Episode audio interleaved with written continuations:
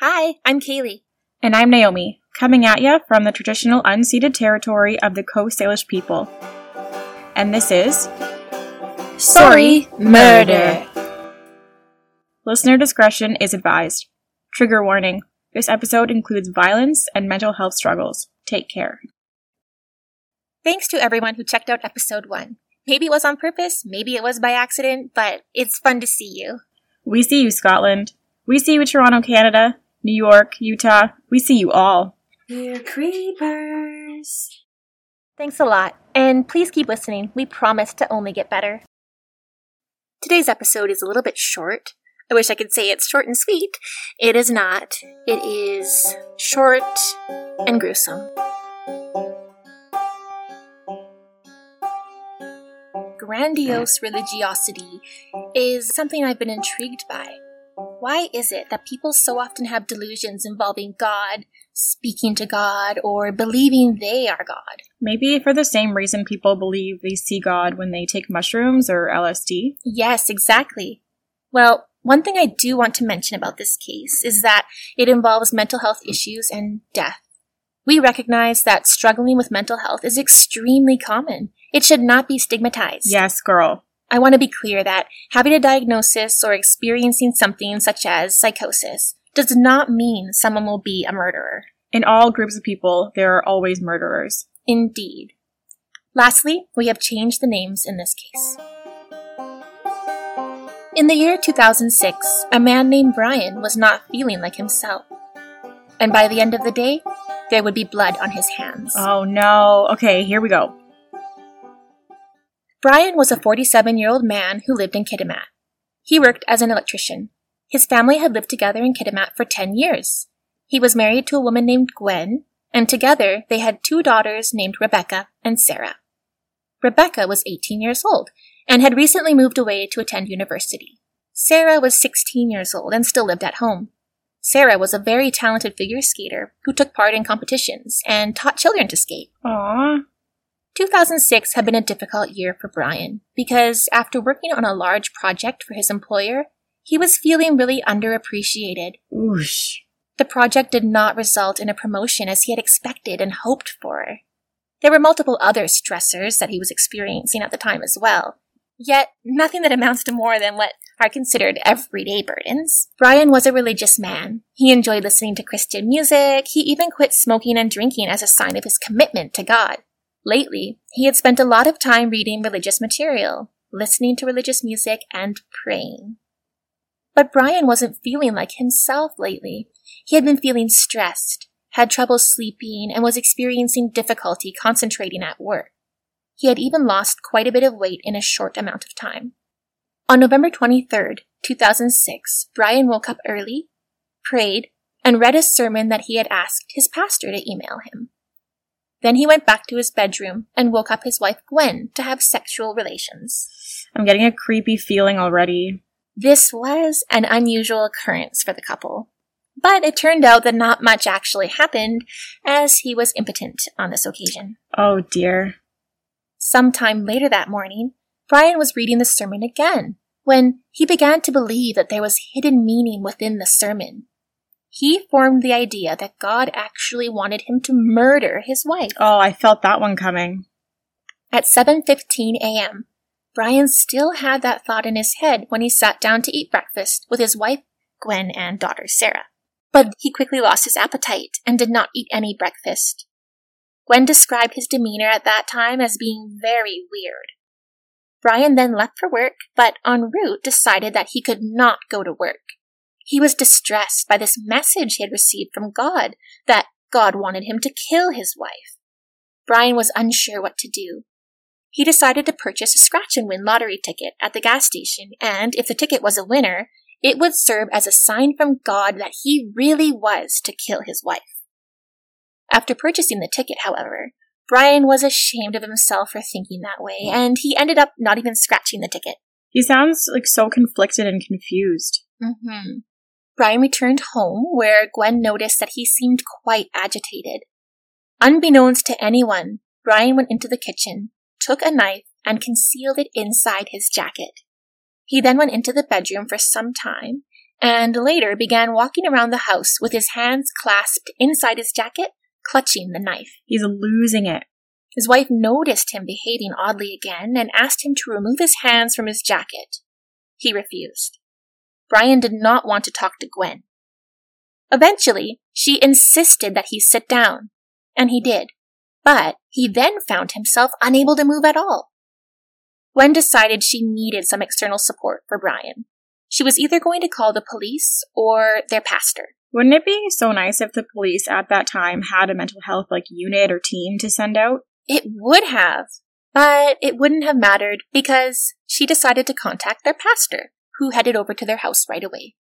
By the time the pastor got to the house, Brian had calmed down a lot. In fact, the pastor did not notice anything unusual about his behavior. Of course, Gwen was somewhat embarrassed and wondered whether she had overreacted by calling the pastor. Neither Gwen nor the pastor, of course, knew that Brian was having homicidal thoughts at this time. During the visit, Brian did chat with the pastor and disclosed that 10 years earlier he had been admitted to a psychiatric hospital after having religious delusions. This was the first that the pastor had heard of that.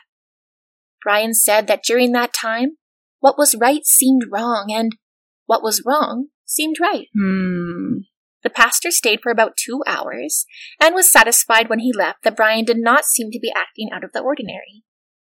Gwen had to head out to work at that point, and she did not want to leave Brian home alone that evening, so she suggested that he go over to their friend's house, and he agreed. Gwen left for work at 1 p.m. and planned to be home again by 9. Brian frittered away the afternoon. He dropped by his workplace to drop off some material, and then he went to pick up skates for his daughter Sarah. At about 4 p.m., Brian drove Sarah to a hair appointment. He then returned home, and a coworker dropped by at about 4:30 to pick up a cell phone and a pager. The coworker was at Brian's house for about 20 minutes, and in that time observed Brian to be acting bizarrely. The two were not close acquaintances and did not share religious beliefs. Yet, Brian talked about religion throughout the whole visit. The coworker noticed that Brian had a glazed look in his eyes. Oh, it's happening. Brian himself described the visit with the coworker as being mystical and surreal. He placed a lot of significance on this meeting. Sounds like divine madness or like religious ecstasy. Mm-hmm. After the visitor left, Brian became worried about his daughter's safety and fixated on the idea that some harm could come to her. He was still attributing special meaning to small things that were happening that day and concluded that Sarah's life was in danger. Brian called his wife at work, and she contacted the hair salon to see when Sarah's appointment would be done. It was going to last for one more hour. Brian was somewhat calmed by that news, and he did end up going over to the friend's house that evening as planned. Brian's friends reported that his demeanor that evening was somewhat melancholy, distracted, and distant, but not so out of the ordinary that would cause them to worry. But unbeknown to everyone around him, Brian was still reading messages into every occurrence. For example, he interpreted a dog playing with a toy and his friend choking on tea as being evidence of God's disappointment in him for having failed to kill his wife. He felt that God was deeply upset with him. Eventually, he left to head home, feeling what he described as heavy, heavy heaviness. That's so stupid. Brian arrived home sometime after 9:15 p.m., and by that time his daughter Sarah was back home as well. When he got home, he noticed that the sermon was still open on his computer screen. He did not remember leaving it open, and so he saw this as an additional sign from God. oh no. Then there's a pivot. Putting together all of the hidden messages, it now became clear to Brian that God actually wanted him to kill his daughter Sarah, not his wife Gwen. No. And Brian realized that if he did not do so, then he would have to kill his wife, Sarah, and his older daughter when she came home to visit at Christmas time. Surely killing one person would be better than all three. Yeah, he thought he had no choice but to kill Sarah at this point. I mean, he clearly thought that someone needed to die. Brian went into the kitchen and grabbed the same knife he had been carrying earlier. He approached Sarah suddenly and stabbed her several times in quick succession, first in the chest, then in the neck. He cut right through Sarah's throat, from the front all the way down to the spine and into the bone. I just like actually stopped breathing. That's gruesome. It had been a sudden outburst, and as quickly as it began, it was over. Aside from a scratch on Brian's face and a broken fingernail on Sarah's body, there was no indication of a struggle. And apart from pooling blood on the floor, the room was exceptionally neat and tidy. All of the furniture remained in place. There was simply an out of place crime scene in a perfectly neat room. So damn creepy, like chilling. The stab wounds were severe. Some penetrated the heart and left lung, another severed the carotid arteries, internal jugular vein, larynx, and esophagus. Awful. There was no way the injuries could be survivable, and Sarah died very quickly. Ugh, Sarah. Brian then left the scene. Gwen arrived home just minutes later to discover the devastating scene. Horrifying, horrifying discovery. No parent should ever have to suffer the death of a child. It's about the worst thing I can think of. Oh, no doubt. Brian made a beeline to his church and prayed. He very quickly realized the horror of what he had done. Almost immediately, he began to recognize that his understanding that God wanted him to murder his daughter was an error. Oh no. Too late. It's too late, Brian. As to be expected, Brian was arrested and charged with murder. Over the next few days, he continued to display confused and irrational behavior. I bet he legit went out of his mind. Meanwhile, Sarah's loss was deeply felt in the community. Sarah was described as being a responsible, dependable, and happy teenager. The children that she taught figure skating to looked up to her. Oy. When the funeral was held, it was full of people, including rows and rows of children that she had taught to skate. It's devastating. Brian was charged with the murder of his daughter, and no one disputed that. But a big question remained whether or not he should be found criminally responsible. How much did a mental disorder affect his decision? Note, mental disorder is the term the courts use, so that's what we're repeating here. To summarize Section 16 of the Criminal Code, the responsibility is on the defense to illustrate that the accused was not in a proper state of mind to understand what they were doing. And to summarize Section 16.2 of the Criminal Code, courts never assume that the person is not criminally responsible due to a mental disorder. It must always be proven beyond a reasonable doubt. And this is usually proven through psychiatric assessments and records. The court heard from two psychiatrists who were both in agreement that Brian suffered from bipolar mood disorder or bipolar affective disorder, and both considered that he was in a hypomanic state at the time of the homicide. They described Brian's behavior and his finding signs in everyday occurrences as being characteristic of a psychotic episode. They did not believe that Brian was grounded in reality. Naomi, can you tell us what the judge stated? Uh, the judge stated there is no doubt that Brian was suffering from a mental disorder or disease of the mind, as it is classically termed at the time that the crime was committed. There is no evidence to the contrary, and I am satisfied that at the time the crime was committed, Brian did suffer from a mental disorder. There was some back and forth between Crown and defense about whether Brian could have appreciated that what he did was wrong. Because even by his own account, he did know that he was going to kill Sarah, and afterwards he realized that it was wrong. Due to the nature of this case, Brian was not able to talk to his family during the court proceedings. He asked counsel to read a statement from him in court because he knew that his family would hear it there. He wanted to share his sincere grief of what happened. Naomi, let us know what counsel said. Counsel said, He's told me repeatedly that he can't believe he did what he did. The depth of his emotion about what occurred is still resonating with him each and every day, and he wishes that he could undo everything that happened, and which brought him here and made this whole tragic event ruin him. The first and foremost is his family, and he says that the last thing he would ever want to do was hurt them, let alone his wife and his daughter or daughters.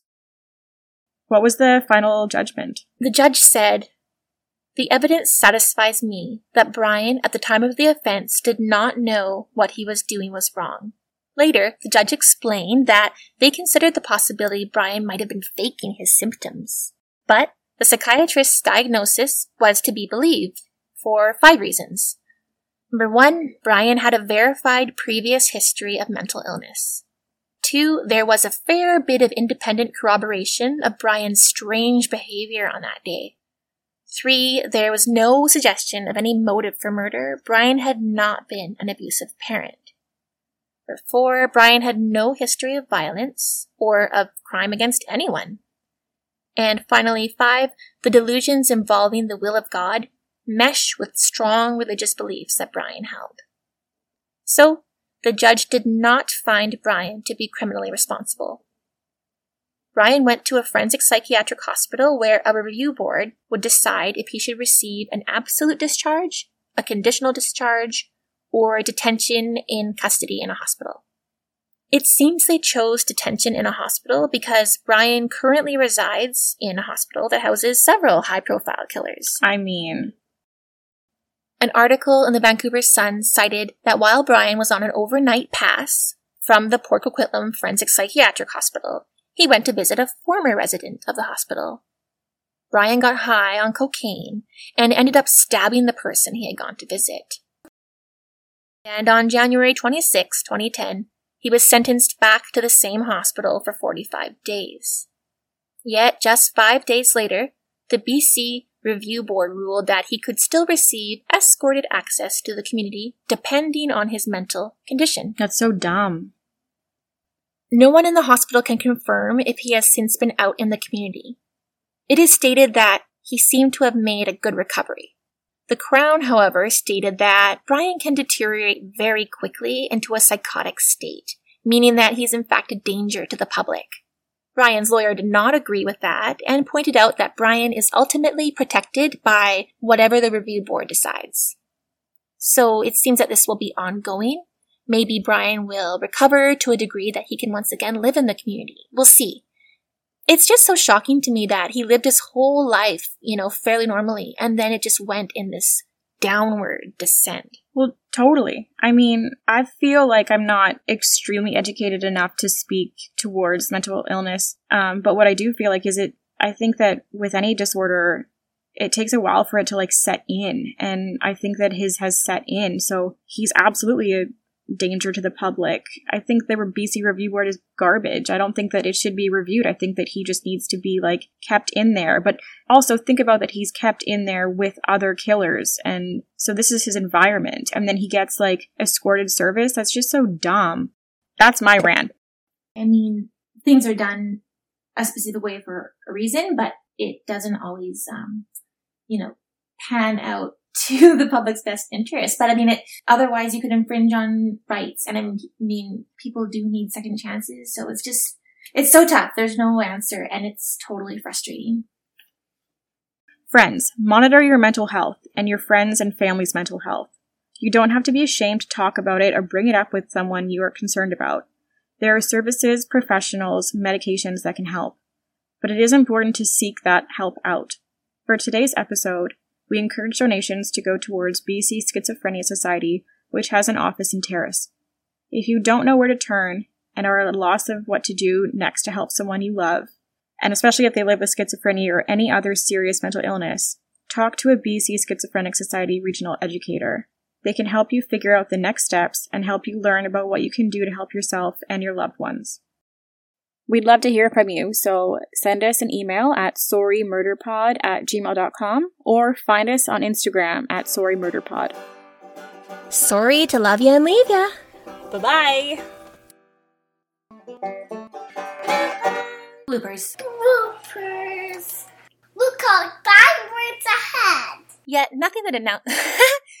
oh, oh, fuck. The- another severed the carotid. carotid. So The stab wounds. I know. Oh, fuck, my stomach made a sound. I'm still a little bit. okay.